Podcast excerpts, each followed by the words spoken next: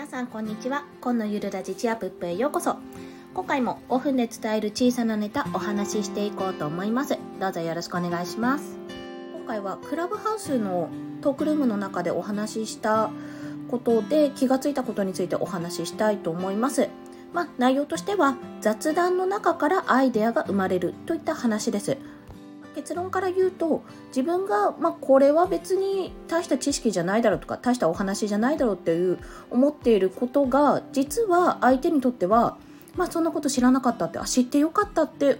思うような知識だったりするっていうところですね。あのクラブハウスのお話の内容トークルームで話された内容って基本的に公開しちゃいけないんですよあの禁止されてて、まあ、なぜかというとリアルタイムでそこのトークをしてるわけであってこれってあの後で聞けたりしないんですね。録音できないっていうような状況なのであのそこのリアルタイムだからこそその時間でだから聞けることに価値があるという考え方のようなので、まあ、公害してはいけないっていうお話だったんですね。なのでこれ実は収録2回目です。1回目ちょっと内容結構細かく話しちゃったのであの今2回目でちょっと内容を伏せながらお話ししようと思うんですけどもまあ、その雑談の中であの結構ですねトークルームのあのテーマ自体も、まあ、夕飯のメニューを考えようってテーマだったんですけどもあのそういう風な感じで結構ライトな内容で入りやすいあの内容だったんですね。でそこで、まあ、こういう材料があるから何を作ろうとか、まあ、これから買い出しに行くからこれを作ろうと思うとかあとは私なんかはもうすでに作ってたので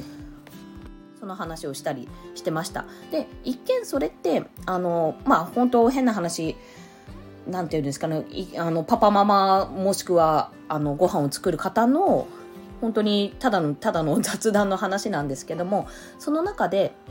あのこの材料を使って何を作ったらいいか分かんないっていうようなお話もあったんですよ。で私1個あこんなの作れますよって提案したりしたんですね。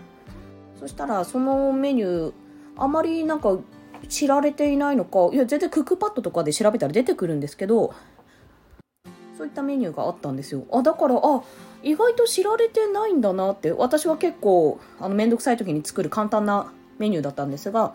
あそういうのって意外と知られてないんだなってことにも気がつけましたし逆にあの他のスピーカーの方で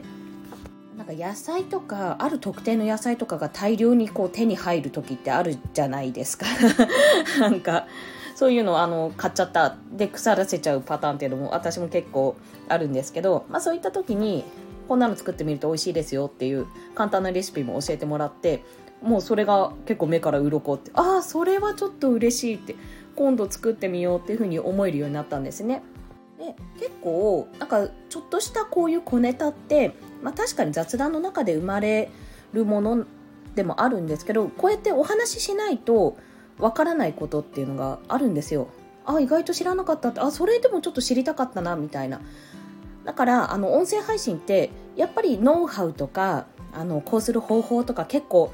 ビジネス的なねモデルとか、まあ、それこそ子育て情報とかそういったすぐにこう使える有益なあの教えてもらって聞いてよかったっていうようなお話が多い中でこういったね小さなお話というかちょっとしたレシピとかも私は需要があるんじゃないかなと思ったんですよね。なので今もしあのなんか自分なんて別に発信する内容もないしネタもないしなんかあんまりそんな面白い人生を送ってるわけでもないしって思ってる方とかいらしたら意外とですね自分の人生をね一から振り返ってみるとあの意外と面白かったりするんですよあこんなことも思ったあんなことも思ったって今日ワーママハルさんがおっしゃってたのぼあの育児の時の苦労とかは喉元過ぎたらまあ忘れてしまうっていうお話だったんですけどその時に、まあ、記録をしておけばあと何あの数年後何十年後とかに同じ経験をした方の必ず役に立つので。まあ、あの記録をつけといた方がいいよってお話ですね 最終的に。自分の持っているものがふとした瞬間ね雑談の中でそういったアイデアとして提供できるかもしれない。それが発信につながるかもしれない。そしてコンテンツになる可能性がある。そんな夢のあるお話でございました。はい。今日もお聴きくださりありがとうございました。コンでした。ではまた。